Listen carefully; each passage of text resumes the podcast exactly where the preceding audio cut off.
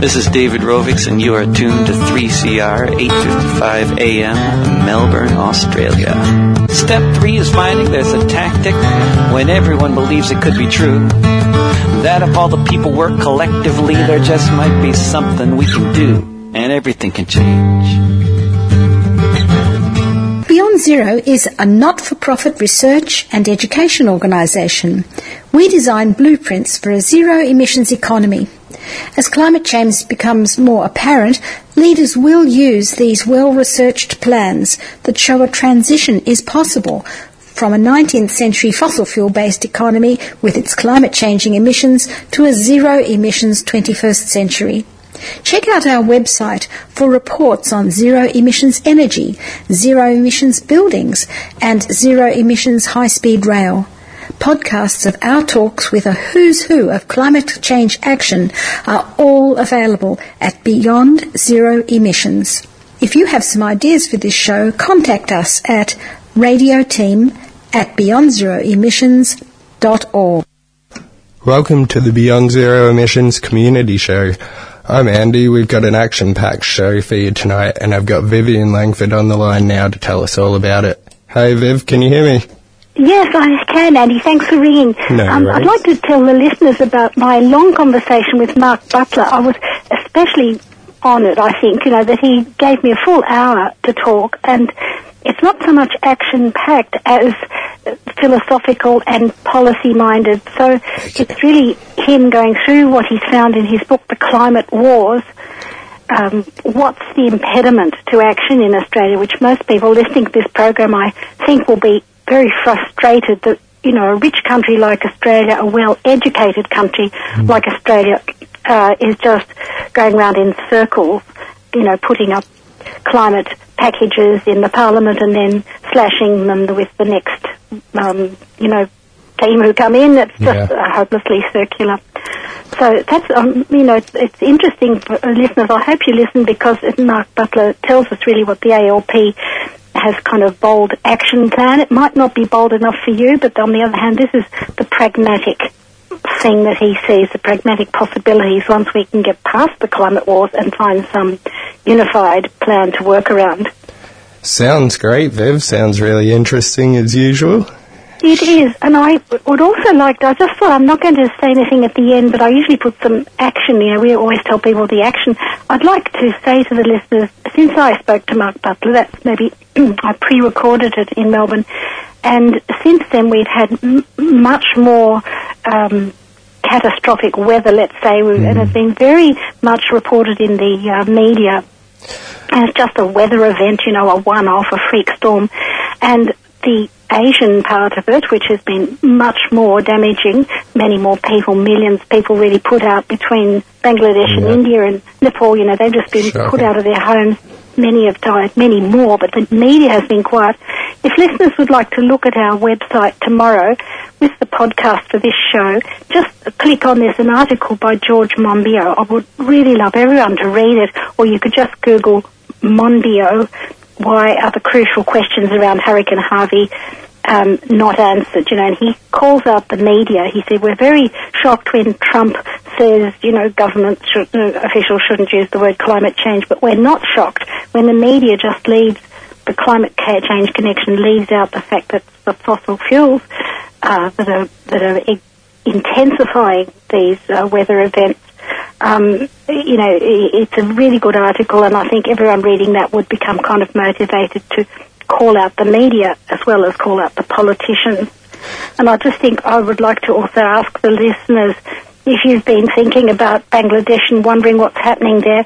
I can't report on it yet, but I'm going to get a speaker the next for the next. You know, in the next little bit, I'll be able to get a Bangladeshi speaker or an Indian, you know, climate expert Yep. who can tell us exactly what it's like. And just at the moment, just to tell the listeners what I found out, if they would like to support Médecins Sans Frontières, their, their appeal is very um, well written up on their website, and apparently in Dhaka, just for example, one statistic they usually get in Dhaka city, at one clinic they normally get a hundred people with diarrhea conditions, you know, bad enough to take the child or person to hospital. Now, going from 100 a day, they're now getting 1,000 a day. and that's just one Terrible. statistic to indicate. And they've got cholera breaking out. They've got, I think it's a historic moment, you know, with the Bangladesh uh, quite a lot of it underwater, a lot of people having to move out from where they live, and then at the same time, human rights tragedy of the Rohingya people being pushed out from um, n- next door Myanmar. So Yeah. that is um, a kind of tragedy that's happening, and we need to uh, just think of them. And I think one good thing for listeners, we're always taking different sorts of climate action, writing letters to MPs, but this would be something, give a donation to Médecins Sans Frontières or Red Cross, whichever, Oxfam, you know, just to show that you understand that, you know, there is a kind of a, That's a crisis. these are also climate refugees and climate, climate affected people. Well, thank you for calling in, Viv. I'll Yeah. start by playing the interview now. And Yeah. yeah, And That's good. just also one more thing to the listeners, if if they want to read Mark Butler's book, it's available. It's it's quite a easy to read book. It it's called Climate Wars, and it, it is frustrating to know how we've you know gone two steps forward and two steps back. But you know he makes it very clear, and it points the way forward to you know things that we could have um, bipartisan policies around. So I think it's a good read. great. Thanks, Andy. I'll no leave it worries. to you now. Not a prob. All right, we'll check that out now. Uh, thanks for joining us. Here we go. Climate Wars is the Honourable Mark Butler's new book. It's not about the war we need to have with a massive decarbonisation and rollout of infrastructure. It's about a war in Canberra between the opposing parts of Parliament, delaying action, protecting and subsidising coal and gas, and a decade when many citizens have lost hope and respect for Parliament. Mark Butler has been in government and in opposition, and he's the Shadow Minister for Climate Change at the moment. He's often out in the community consulting with workers, businesses, and activists. He witnessed the world's first repeal of a carbon tax, and he's seen renewable energy jobs disappear as investors be- become disgusted by the policy uncertainties. And he's also witnessed in South Australia, I would say, a steady taking up of leadership in renewable energy. So welcome, Mark. Thank you so much for being with us. Oh, my pleasure. Mark, your book starts with a concert in Adelaide. It does, and for me, that was really um, the, the peak of the, frankly, the stupidity of some of the public debate around uh, climate change and energy policy. It followed really quite an extraordinary week where there had been a very high-profile press conference between the South Australian Premier Jay Weatherill and the Federal Energy Minister Josh Frydenberg, where, I think the South Australian Premier really vented about six or nine months of gratuitous political attack by the federal government on South Australia's energy problems. And then within a couple of days, people might remember Elon Musk getting involved in a Twitter conversation about the installation of a large battery, which is now actually underway in South Australia. Yes. He, he agreed that if he couldn't deliver a 100 megawatt battery, which is extraordinarily large by global standards, within three months it would be free. And within only a couple of days of that, we had this extraordinary concert uh, at the Adelaide Oval. My daughter went, my 15 year old daughter was there, the Adele concert with 70,000 fans. And at one stage, the revolving stage that Adele was on was designed and built in Bendigo, pulled an electricity cord out of the socket, causing some of the amplification to go down. And so there was an interruption to the concert for a few minutes. But during those few minutes, a whole bunch of News Corp uh, uh, journalists jumped onto social media and blamed the interruption to part of the power supply on renewable energy. And Chris Kenny, who was hosting a Sky News, his Sunday night Sky, Sky News program at the time, also declared that there was another power blackout in South Australia. And for me, it just highlighted the degree to which opponents of ambitious, forward-looking climate change and energy policy really will grasp onto absolutely anything and blame renewable energy for things that are frankly caused by very different scenarios, whether it's the extraordinary storm event that happened last September in South Australia that blew down 23 steel transmission towers, mm. or whether it's the fact that a revolving stage pulls a power cord out of a socket, which is then just put back in by, I'm sure, a very flustered groupie. Yeah, and I think there's a kind of cognitive dissonance for the listeners and audience for this sort of media because you've seen the photos of the power towers going down, and the people at the Adele concert would have seen that it was all fixed up in a few seconds. Like, you think how is how to compute all of this? And I wonder how you in Parliament you must see lots of press and media coverage of things that's completely wrong. Um, how hard is it for you to push back well, it is hard, and as your introduction said, um, this my book is not um, not advocating a continuation of the climate no. wars. Far be it. It's advocating an end to the climate wars because without some sort of breakout of peace on this issue, it is going to be very difficult for Australia to make the transition to clean energy. But equally, it's not an argument for unilateral disarmament. I mean, the only way we end the wars is by taking on that loud minority who shout down, who shout down every attempt to make a progressive change on climate and energy policy.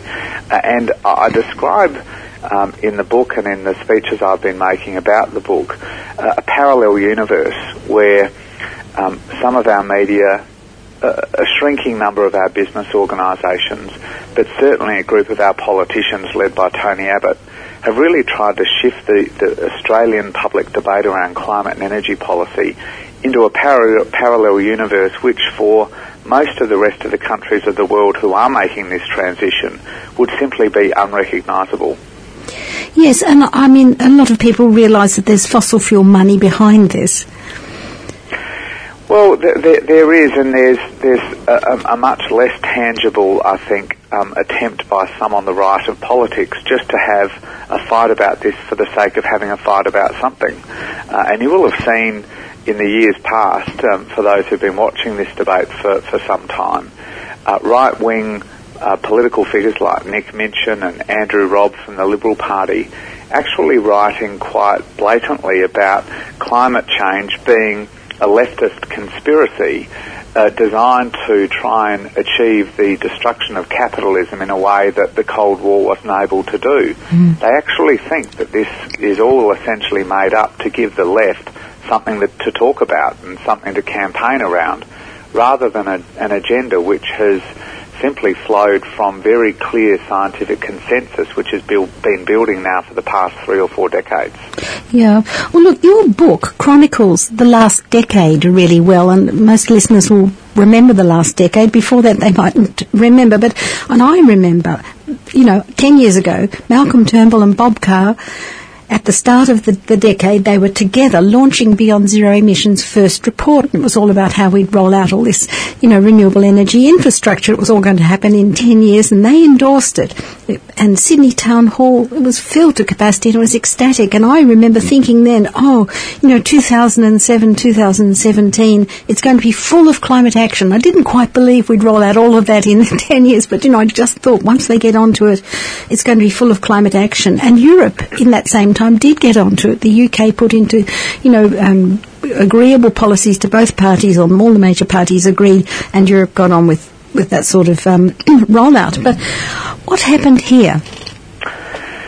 Well, I think there's still uh, a furious debate about whether that period, 2007 and 2008, actually did see a genuine consensus build between particularly the two major parties, the Liberal and the Labor Party here in Australia, or whether it was really all just a facade.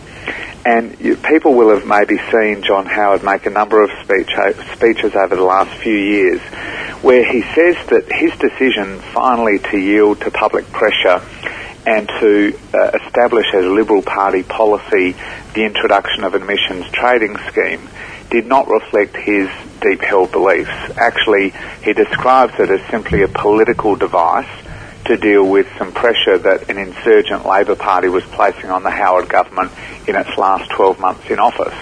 And I think the facts really do bear out the argument that flows from Howard's speech that, that really within the Liberal Party, although there was the facade of a surrender to sensible climate change policy, actually there was still under the radar a very strong group a very powerful group within the Liberal Party and certainly the National Party that were opposed to any uh, serious climate change policy. And that group reasserted itself, as people will know, in 2009 in opposing Malcolm Turnbull's decision to negotiate with the Labor government, led then by Kevin Rudd, around a carbon pollution reduction scheme, and ultimately to topple Malcolm Turnbull from the leadership altogether and put in place Tony Abbott instead. Mm.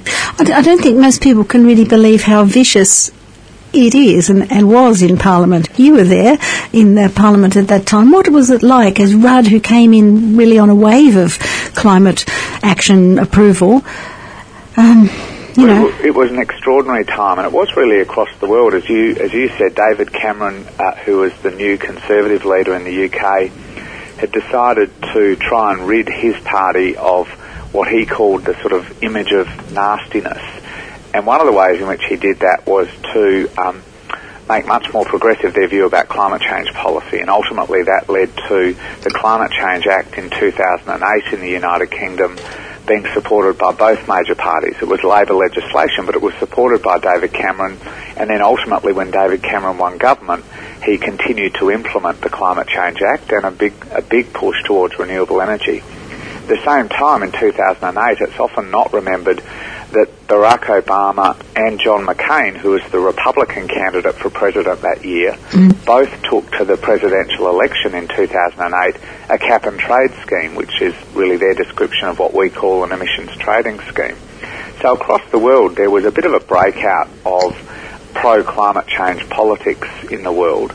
But um, after the division and the disappointment of the Copenhagen conference, and a very concerted campaign funded by the Koch brothers in the United States, um, a, a, pair of very rich billionaires in the US who have a long history of funding right-wing uh, campaigns, whether it's a, uh, opposed to tobacco control or more recently opposed to climate and energy policy. Across the world, there was a very strong push back against that building momentum for, for a strong climate change consensus. Uh, people might remember they really grasped onto a conspiracy theory about emails that have been uncovered at one university, which ultimately was yeah. shown to be re- really coming to nothing. Oh, that took up ages too, didn't it? All the right. debate about it just took all the oxygen out of it. That's right, and and that combined, I think, with the the, the increasing focus on immediate economic issues that flowed from the global financial crisis really did puncture um, that sense of hope that had existed across the world in 2006, 7 and 8. Yeah, but it's an ideological um, thing that's been building. You say the Koch brothers put money in, and I know here money's been put into media, but there's also these think tanks where people go. Naomi Klein describes it in her um, big book, This Changes Everything. Um, you know, where, where she goes to the Heartland Institute, and they're just putting forward a worldview that now we see in American um, Congress. You know, those people have now got power. They've actually got power, but before that, they were behind the scenes. Do you think? How can you account for that here?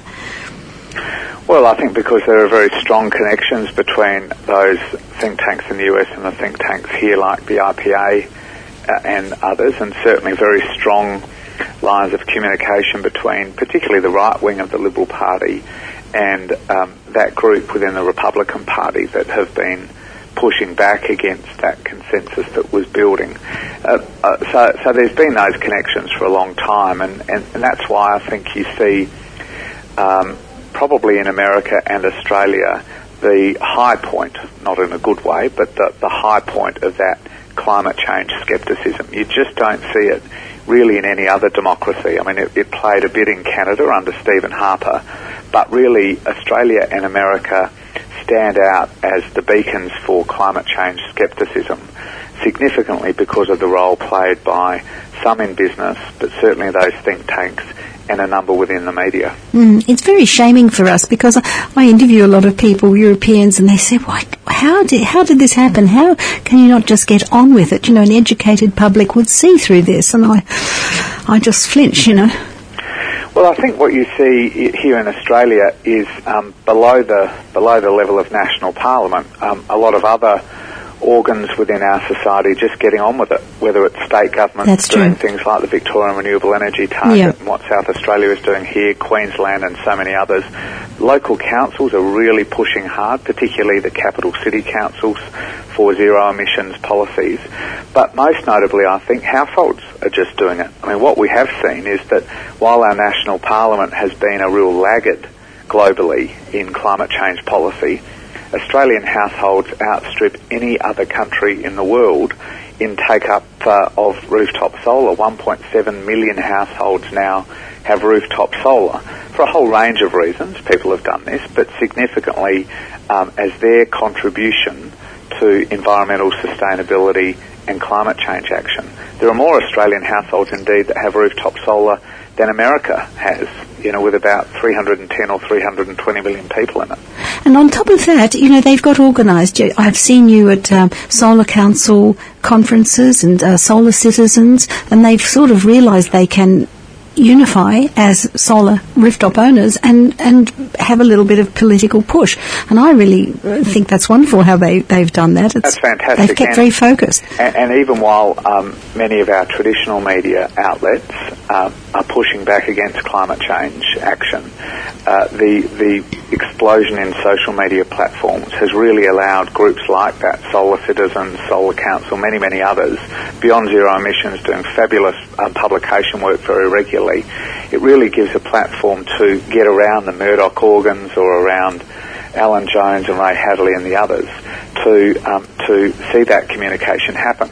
But at the end of the day, it is going to there is going to be a glass ceiling, a relatively low glass ceiling on Australia's ability to take strong climate action if the national parliament doesn't get its act together. Uh, and that is one of the differences I think between America and Australia in that, um, in spite of the fact that Donald Trump has decided to pull America, America out of the Paris Agreement and clearly takes a very um, strong climate change skeptic approach to this, the American states still have substantial power to continue uh, doing what um, they were doing under the Obama presidency. Oh, So yes. California and New York, they have 50% renewable energy targets by 2030, uh, as, as we do as Labor Party policy here.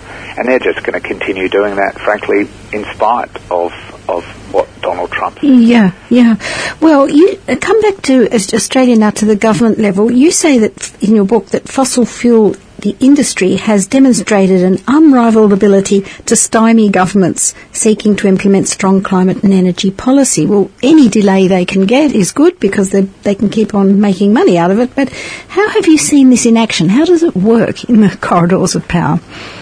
Well, I mean, you only really need to look at the, the second term of the last Labor government to see it operating in practice. Um, in two in two very high-profile instances. The, the first being the mining tax, which was a, a super profits tax for companies um, earning very high profits at the height of the commodities boom, and you saw really an unprecedented campaign financially and in terms of its ferocity against the government's attempt to introduce a, a pretty basic super profits tax of the type that we've had since the 1980s for offshore oil and gas projects, for example. And the second is the, the campaign against the carbon, the, the carbon pricing mechanism, the so-called carbon tax uh, under Julia Gillard and Greg Combet. And the thing I, I point out about that is that it's all well and good for businesses and other other organs of civil society to uh, to debate the detail of government policy, and, and that's how a you know a vibrant democracy works. But the, the criticism I make of a number of business groups at that time is that they effectively signed up to Tony Abbott's agenda, which argued that not only was that they went far beyond the argument that there was a problem with the detail of our policy. Tony Abbott argued that there should not be a climate change policy at all. He said we didn't need a climate change and energy policy at all. And too many business groups signed up to that. And I think now we're bearing the consequences of that because for four years we've had an utter vacuum in climate change and energy policy, which has seen two very unsurprising things happen. The first is that carbon pollution has started to rise again, so that we're now pretty much the only major advanced economy in the world where carbon pollution is going up, not coming down. And the second thing we've seen happen is is an energy crisis developed because none of the energy companies know what the rules are going to be because there are no rules mm. governing investment nationally now, and we're getting to the point where there's no investment coming through in a structural sense to our electricity system, which is creating a crisis that's hurting businesses and hurting households. Feeling shortchanged by all the doom and gloom of climate change and want to help? Beyond Zero Emissions is an internationally recognised climate solutions think tank that is focused on solutions, not problems. At BZE, we have a blueprint to help Australia become a thriving zero emissions economy, but we are dependent on public donations, so we need your help. To donate or find out more information, head to bze.org.au. That's bze.org.au. Can we just go back to that period of the Gillard government that you mentioned? That most listeners will remember the, the hung parliament and they'll remember Julia Gillard, Christine Milne, Tony Windsor and others and how hard they worked in those feverish times really uh, uh, on the Clean Energy Act which brought in, I think in the first year, quite a, a decrease in emissions. You know, we actually saw the emissions even in that first year. And you say that it was a feverish time bordering on hysteria with horrible headlines. I think everyone will remember the um, Gillard Bob Brown's bitch, you know, really hateful speech being put out in the public and uh, repeated in the echo chamber. But after that hysteria had all da- died down and you, you, were writing in cool reflection in Climate Wars, I wondered why you didn't seem to uh, give more credit to the Greens and those others in their contribution at that stage in history in getting that Clean Energy Act that was so forward seeking with the clean energy finance and the ARENA and all the things in place that we could have built on. Yeah. Well, look, it was a, it was a very good process that Greg was able, Greg Combet was able to lead with um, the support of the Greens Party and Tony Windsor and Rob Oakeshott, the two New South Wales rural independents at the time, and it came up with a package that I think objectively was recognised as as um, uh, really world's best practice in climate change and renewable energy and financing mechanisms and such like. Uh, but it, you know, the problem the problem with it was it it didn't have the support of the other major party, and so um, it didn't last more than two years. And and I think that that's really the challenge Australia has uh, recognised around the world that if you're going to put in place policy that actually sees a big shift in the way in which the economy operates, it needs to have a level of consensus underpinning it at a political level, particularly consensus between the two major parties of the type you see in the United Kingdom and many other developed countries. And I think that's that's really the message of the book. Um, what I've tried to do, though, is to be pretty frank about the mistakes that we made. Uh, I think Kevin Rudd and Julia Gillard and others have been uh, frank about the mistakes we made in our six years uh, in this area. Kevin, for example, has been pretty frank that his decision to drop the carbon pollution reduction scheme in 2010 uh, in the way in which he did was probably his bi- biggest political mistake of his career. Uh, but I think although the support we got from the Greens in our second term in government was positive, I still think that their decision to support Tony Abbott in effectively his first parliamentary test after toppling Malcolm Turnbull in scuttling the carbon pollution reduction scheme in the Senate in 2009-2010 uh, was still a profound tactical mistake. Yeah. I think it gave Tony Abbott a boost at precisely the time we needed to to challenge this um, climate change scepticism that he had toppled Malcolm Turnbull on. Yeah, well, with hindsight, that is right. But when I read your book, I thought um, it seemed to be very little um, appreciation of what had happened. And in terms of this consensus, I agree with you because that's what they have in the UK. It's uncontroversial, isn't it? But we need to get a consensus. And Naomi Klein's just written a book, "No is not enough," and I'd like to know what can the left and the right of politics say yes to? Well, I think we have a test before us right now, and that is the, the Finkel recommendation from uh, the Chief Scientist Alan Finkel and his panel for a clean energy target. Um, now, we won't we won't agree on all of the elements of that and the level of ambition, for example, that we should pursue between now and 2030. But if the two major parties are not able to agree under Malcolm Turnbull's leadership, the broad design of a clean energy target that would guide clean energy investment between now and 2030, then I think the Parliament and the country really do have a problem. and it's still unclear to everyone, I think, whether Malcolm Turnbull and Josh Frydenberg are going to be able to deliver the coalition party room on that pretty modest recommendation from Alan Finkel. And, and, this is this is the challenge, I think, for us. Uh, at the end of the day, to get that sort of consensus, the deep philosophical division within the coalition between the Tony Abbott forces, if you like, that think we should not have any climate change and energy policy in Australia, and the more moderate forces that people would traditionally have associated with Malcolm Turnbull need to need to have it out. And the clean energy target really is the the policy question on which that uh, debate finally has to happen between them.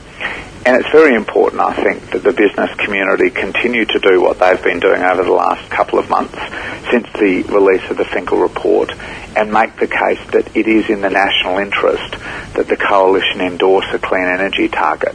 Mm. All right. Well, look, um, and I can see your book outlines very well. You know, if you were in government, you'd have on all those bases covered, you'd, you'd be well ready to go ahead with it, which is really, should be assuring to, for the reader to, to know that you've got the thinking there, because I think so much of our policy seems to have been very shallow. So or, as you said before, you know, not based in consensus. So we've got to get something that everyone can say yes to. Let's move now out into the community. Uh, we've talked about Canberra, but you know, you meet a lot of stakeholders and voters, and what I want to know is why are Australians not voting for strong climate action?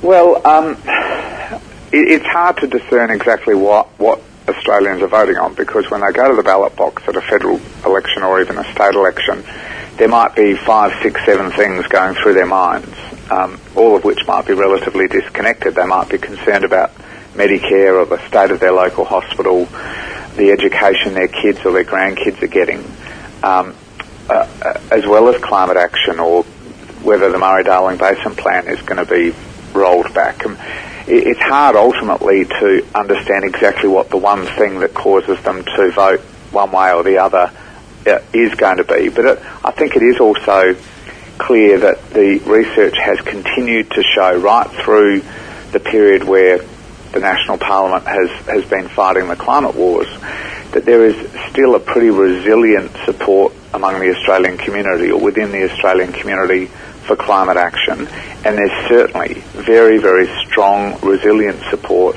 for government uh, for governments at both Commonwealth and state levels having ambitious plans for renewable energy. Uh, and um, you know, as the Labor Party, we we are uh, utterly committed to to responding to those demands out in the community. Yeah, well, my impression is that apart from the activists, you know, and the people who poll, yes, they want all renewable energy, I think the public is complacent. And I know it's not done to criticise your own country, but I feel that we're complacent and we're not ashamed of having the highest per capita, per capita emissions in the world, and we don't pressure the government really to phase out petrol-fueled cars or to build the high-speed rail, you know, or I, or stop the land clearing. I don't think uh, you're an MP. You probably get a lot of letters, but there's a large proportion of them about this sort of thing? Have I got the wrong end of the stick? But people I meet don't seem to care that much about all this. Well, we one one of the symptoms of the climate wars, and particularly the role that, that the media, the mainstream media, has played in this, is that. Um, is that the public the public discourse doesn't focus on these issues in the way in which it might in other countries. And uh, that is our challenge, I think, to, to lift the level of community discussion about climate change, about the impacts of climate change on a very vulnerable continent. I mean, we're, we're wealthy, but, we, but ours is a very vulnerable continent to the impacts of climate change, whether it's an increase in heat events, a reduction, a very substantial structural reduction in rainfall and stream flow in the southern half of the continent, coastal sea level rise and all those sorts of things. Um, they're discussed much more prominently in other countries than they are here, where the mainstream media frankly tries to ignore these issues or where they happen, um, don't, don't connect it to the climate science. So uh, I think it is, it is easy to understand or it's easy to explain, I think, the, the relatively low level of dialogue around climate change in the Australian community, given the low profile given to the issue in mainstream media compared to most other democracies. Yeah, well, I think Our you, challenge is to lift that. Yeah, and I thank you for giving us a chance to have an in-depth interview about your whole book. It's really got a lot in it. One of the things I really found interesting, you mentioned the social contract, and that's a, a concept that I think has gone out of fashion. But then Jeremy Corbyn and Bernie Sanders, you know, they get crowds in, I think, thirsting for exactly that, a social contract. It seems they're offering the old-fashioned things, the welfare state measures that were there when they were young, but to young people that sounds like a whole new dispensation. And I was reading about this, you know, the welfare state and the origins of it, and apparently at the end of the Second World War there was the Beveridge Report, and it was a blueprint for the welfare state, and people queued all night to get a copy, and Yeah. translations of it were dropped from aeroplanes over Europe, and even in Hitler's bunker they found two copies in translated in German. So I thought this is amazing. We wouldn't have a, a government report, you know, promising a new vision, you know, now as a kind of almost a weapon of war. And it promised a social contract that would wipe out inequality. Now that's really the the heartland of the Labor Party, isn't it? And I feel that the Paris Climate Agreement it was a first step. It got a lot of you know a lot of people involved and very well prepared in the months before, and so people are really committed to it. But we need a an international agreement you know, a Paris Agreement that has that sort of feeling of a social contract that people feel they they are, you know, involved and included in a contract like that Beveridge report. What do you think about that? You know, from giving all the parts of society that need improvement. That when people vote, they vote for a whole package, really. But it includes this sort of climate action we're talking about. Absolutely, and one of the arguments I make in the book is this: this, um, although it's very much a 21st century challenge in its contours, it is at its basic level the sort of challenge that social democratic parties have been running up against since the late 1800s, when parties like the Australian Labor Party were formed, and we were formed around, uh, most obviously, a mission to break down structural inequalities in society. Initially, those were structural inequalities around class, but but over time, we've we've battled, and our sister parties across the world have battled around structural inequalities based on gender, on race, on religion, on sexual preference, and a range of others, disability, and a range of other um, inequalities within society. But the second mission of a social democratic party, and I think a social democratic society, as Australia is, is to confront these inevitable transitions and disruptions that happen in our economies and in our, in our society and make sure that those transitions, which are often beyond our control, uh, are managed in a way that is as fair as possible to the broad community to make sure that the pain of transition or the burden of transition is shared fairly, as is the opportunity which inevitably comes along from any transition or disruption to society. And the, the post-war period, that, that period in the 1940s, when across um, Western economies particularly that weren't dealing with, uh, with um, uh, post-war communism, uh, the debate within those communities, having experienced a decade and a half of the Great Depression and World War, about how to make their communities fairer in economic terms, I think is a really important model for the way in which we deal with the challenge of decarbonising economies like Australia's. The other, the other model, I think, obviously, at a more recent level, is the 1980s in Australia, America, and the UK, and many other countries besides, where there was a substantial opening up of our economies, and that caused um, substantial pain, but it also had a lot of opportunity for uh, for countries. And the way in which we managed that in Australia under Hawke and Keating was very different to the way in which Ronald Reagan and Margaret Thatcher managed that transition, I think, much more harshly than we managed here in Australia. These are the models for the way in which we deal with the long-term transition to a clean energy economy in Australia, I think. Yeah, well, you had a lot of detail in your book about the, you've done a lot of thinking about the transition for workers, especially in carbon affected communities, and I was interested in that because I've been trying to interview people over the last few years, and I haven't really found anyone who had a big picture, how it all fits in, what are the historical precedents type of answer, which you did. Would you like to tell us what you think should happen, not like we've been having at Port Augusta or in um, Hazelwood, you know, hasty, fairly cha- seemingly chaotic um, transition plans put in place, but something a bit more measured and more uh, something that people can really trust in? Well, the most important thing is a plan. Um, you really need a clear plan so that everyone who's affected by this transition understands what is going to happen and what supports will, will be put in place over the short, medium and long term. And that's what, what we've been lacking here in Australia. So you've got to the point where the power stations in Port Augusta in the Iron Triangle in South Australia were shut with, I think, 11 months notice and Hazelwood was shut with five months notice. I mean, both of them had substantial impacts on the security of our electricity system but perhaps more importantly, um, were pitifully short periods of notice to to the local communities that in many cases had really had been built up around the coal-fired power stations that were put in place in the post-war period in the Latrobe Valley and in the Iron Triangle in South Australia. So you need long-term plans that give people notice and also um, give a give a give a sense of assuredness to local workers and communities that support will be put in place. For the workers immediately affected, uh, there's quite a good model for that to make sure that there's portability of work between the different power stations, which will not all be shutting down at one time, but will be transitioning out of the system over a period of many years. So at one power station in the Latrobe Valley, there might be people who are of an age that means they're ready to retire but other younger workers in that power station shutting down might only be starting their working period. They might only be starting a family and have got a mortgage with a new house and they want to keep working in the electricity industry. So can they be shifted to one of the power stations that remains open with the availability of the older workers that are at, at that other power station to, to take a redundancy package and move into retirement? They're the sorts of things for workers immediately affected.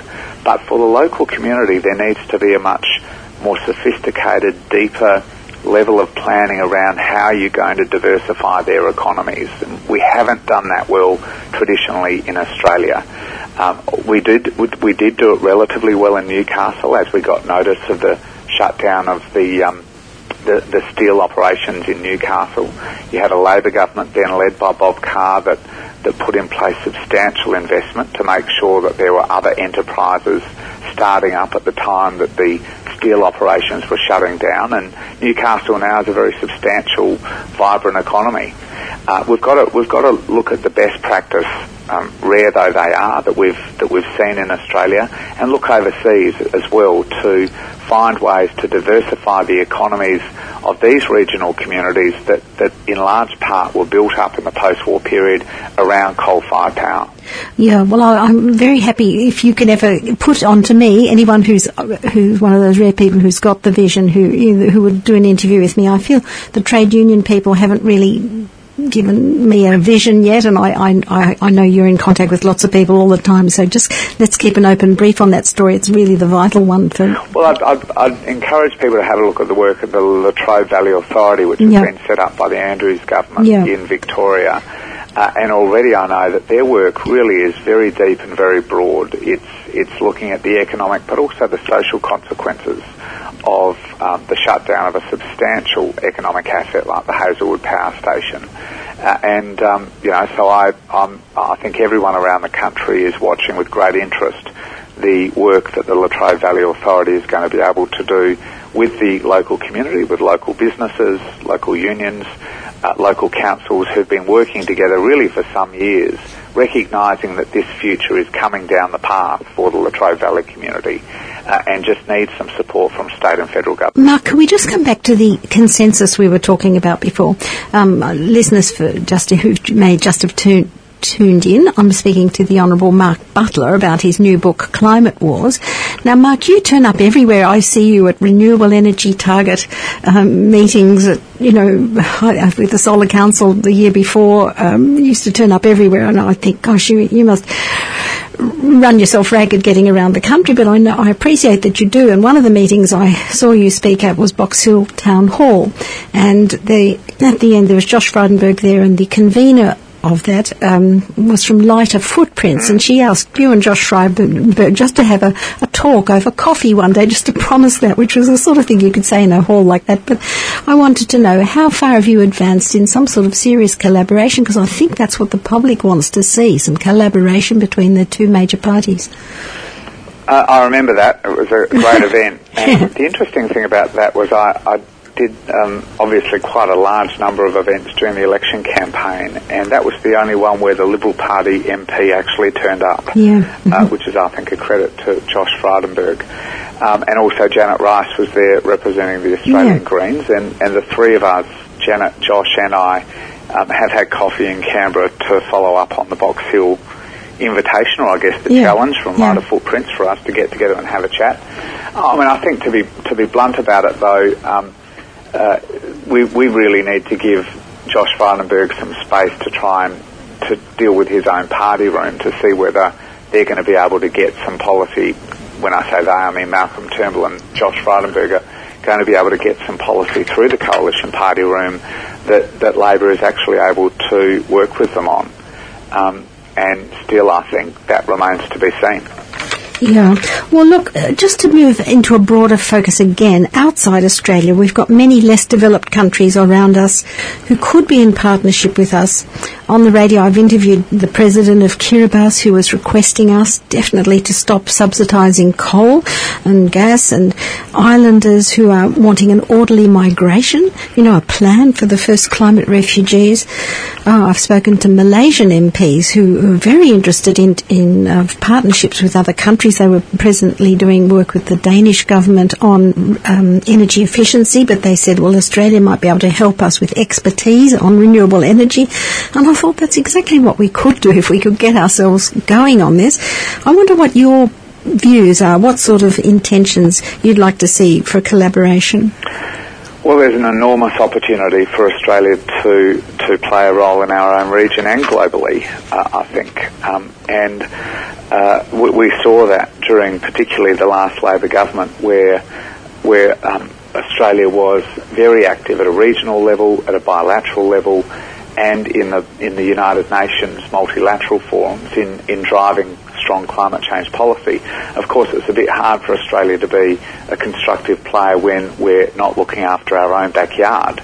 And we, we have a domestic policy framework at the moment which is seeing carbon, carbon pollution rise. Renewable energy jobs actually decline. It's a bit hard for us to play that leadership role, but certainly the Labor Party would like to see us get back to that position of being a good neighbour, particularly to uh, to smaller countries in our own region which are facing, frankly, existential threats from sea level rise uh, driven by climate change. We have a very deep responsibility, I think, to work with those communities very closely.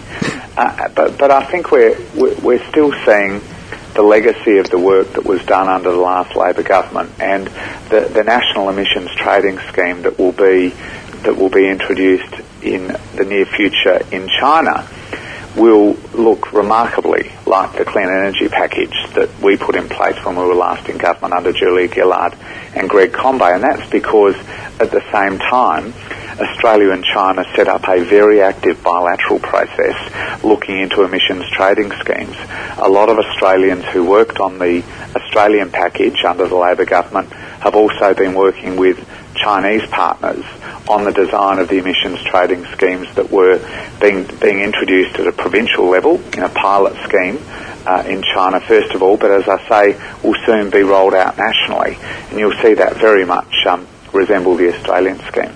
Still at the international level, there was a BZE report that didn't get a lot of traction because I think it was too far ahead, but it saw the potential for Australia to be a renewable energy superpower. And the way they worked it out, it was based on that uh, protocol that Bob Hawke organised in this in Antarctica, where you had a kind of suddenly a, a, ceasefire in Antarctica for mining, and Bob Hawke and the French president at the time sort of negotiated it, and then the world got in behind it. Well, uh, the, that was the analogy. And there's, there's, these two young guys wrote a report, and they said what we need to get is a moratorium on fossil fuel you know, use and export, and the, there's only a handful of countries that really have fossil fuels you know, like that. And a lot of them are going well on renewable energy. For example, Norway has got good renewable energy, but it's still drilling for oil in the Arctic. Trudeau's Canada has introduced carbon price, but still expanding tar sands, etc. And Obama, you know, was getting ahead with the Clean Power Act, but then he was allowing a boom in gas and oil. So we're all compromised, the countries with the fossil fuels, and I think that that's there's a kind of a room there for those countries to see that they are a club and work on it. But the next step of that project was that, you know, we would start to accelerate the transition to renewable energy. So at the international level, when you're at the Paris conference or perhaps subsequently, what sort of thinking is there about, about really turbocharging the renewable energy? Well, the thing about the Paris conference, I think, was just how far the business community had shifted. I mean, there was obviously a very substantial presence from the American and the Chinese governments driving momentum at Paris. There was a very strong presence by what's described as the subnational governments, the states, the provinces and the cities uh, were playing a very strong role in making sure that things got back on the rails if the national governments weren't um, pushing ahead fast enough uh, with the negotiations at the conference. But the real shift I think people recognised was that the, the, the real face of the business community at Paris was the face of businesses that wanted to invest in clean energy. Uh, the coal industry, for example, was, was largely invisible at the Paris Climate Conference for the first time really ever in the history of those UN conferences. And instead you had businesses across the spectrum recognising that the investment future lay in clean energy and clean technology. And I think that's what's really going to drive the transition, really at the demand side rather than the supply side. The demand side, whether it's China peaking its use of coal three years ago or the policies of the Modi government in India in particular indicating that they're pushing very aggressively into renewable energy and want to phase out their thermal coal imports over the next few years. I mean, that is changing the structural dynamics, particularly of the coal market. And I think that's, that's where you'll see the activity on the demand side. Thank you. Look, Mark, I know I have to let you go, but I have one last question from one of the radio team, and I'd like you to address this answer to children, people still at school, they learn about the planetary boundaries that we're crossing. They realise that climate change is, you know, likely to make many species extinct, and uh, it's an extremely dangerous situation we are. Once they're learning science, they they're learning a lot more than the general public, I think. No, this friend of from the radio team, she really liked your land management chapter, and she asks that you say something, especially to young people, about the way forward about biodiversity preservation and using the land to reduce our emissions. And uh, after Tim Flannery's seaweed book, maybe the sea as well. That's right. Well, Barack Obama famously said that uh, ours is the first generation to actually see the impacts of climate change and perhaps the last generation that will be able to take some very serious action to moderate um, the impact of climate change. And I see that going back to our discussion about social contract.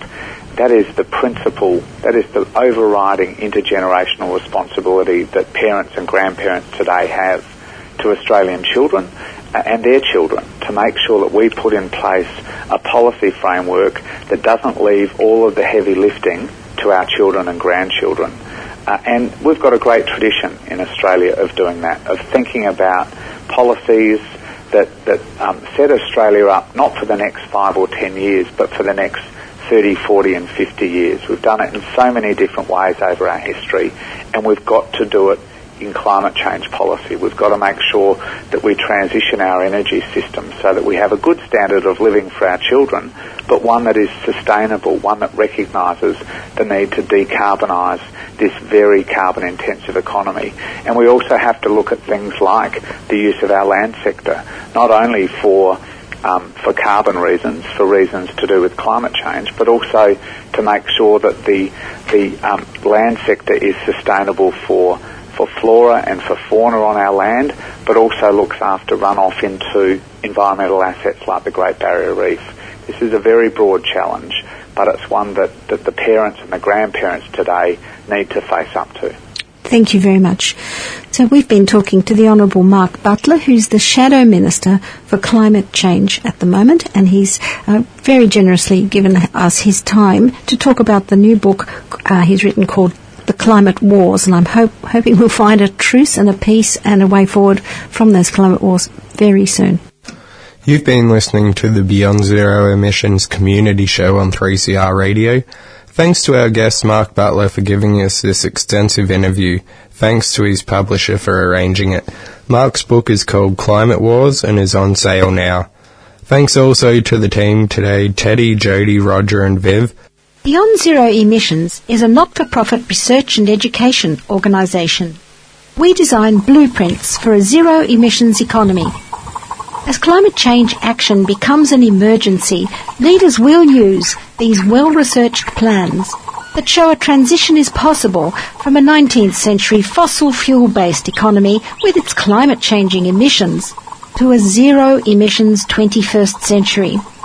Check out our website for reports on zero emissions energy, zero emissions exports and industry, zero emissions transport, zero emissions buildings, and zero emissions land use. Podcasts of our shows contain a who's who of community action and climate solutions. They're all available on the web at bze.org.au. We'd love your ideas for this show, so contact us at radioteam at bze.org.au.